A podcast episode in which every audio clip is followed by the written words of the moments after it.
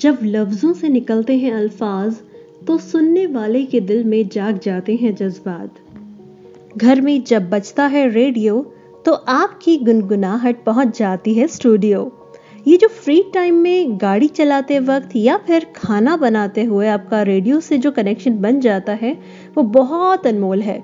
ठीक वैसे ही, जैसे आपका हमारे पॉडकास्ट बूंदे से कनेक्शन बन गया है। दोस्तों, मैं हूँ आपके साथ आपकी दोस्त Aishwarya Sharma.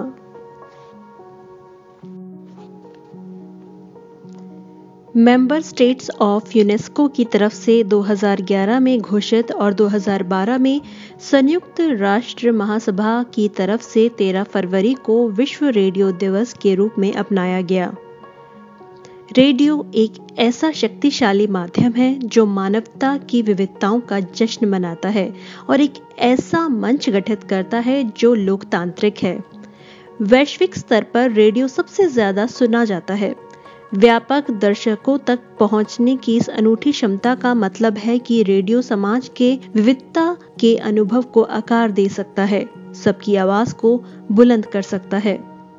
रेडियो स्टेशनों को विविध समुदायों की सेवा करनी चाहिए। विभिन्न प्रकार के कार्यक्रमों, दृष्टिकोणों और सामग्री को पेश करना चाहिए।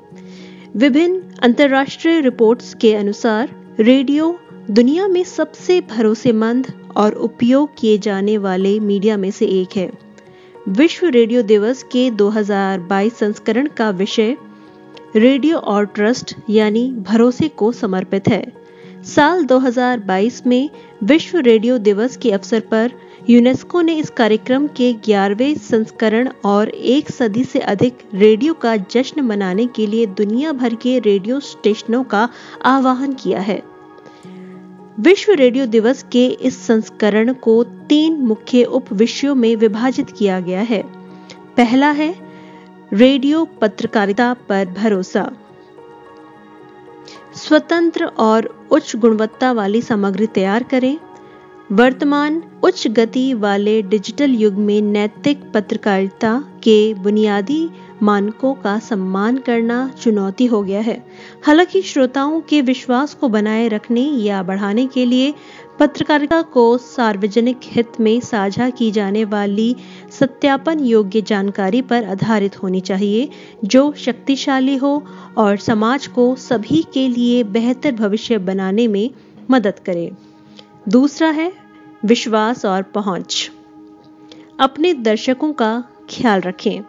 एक चयनित श्रोता समूह तक पहुँचने का अर्थ है सभी श्रोताओं की सूचनात्मक आवश्यकताओं की पूर्ति करना और विकलांग व्यक्तियों सहित एकीकरण और सामाजिक भागीदारी के लिए उत्प्रेरक बनना। डिजिटल रेडियो प्लेटफॉर्म बाद के लिए सामग्री की पहुँच में नवचार के लिए आधार प्रदान करते हैं। जैसे कि स्ट्रीमिंग के दौरान श्रवण बाधिक श्रोताओं के लिए सांकेतिक भाषाओं या स्वचलित उप शीर्षक का उपयोग या नेत्रहीन श्रोताओं के लिए सामग्री की घोषणा। तीसरा है रेडियो स्टेशनों का विश्वास। इसमें प्रतिस्पर्धा सुनिश्चित करें। जब वित्तीय संकट मीडिया बाज़ार में आता है तो रेडियो कैसे जीवित रह सकता है? वफादार दर्शकों की व्यस्तता को वित्तीय स्थिरता में कैसे बदलें? ये उप विषय रेडियो स्टेशनों के आर्थिक अस्तित्व को स्थायी श्रोताओं के एक बड़े पर्याप्त आधार को आकर्षित करने और बनाए रखने की उनकी क्षमता से जोड़ता है। या श्रोताओं की बातचीत को उनके व्यवसायिक मॉडल में शामिल करता है। सुझाव से हमेशा सुधार की गुंजाइश रहती है। कैसा लग रहा है आपको हमारा पॉडकास्ट आप हमें मेल करके बता सकते हैं। आपका हर सुझाव हमारे लिए बहुत अहम है।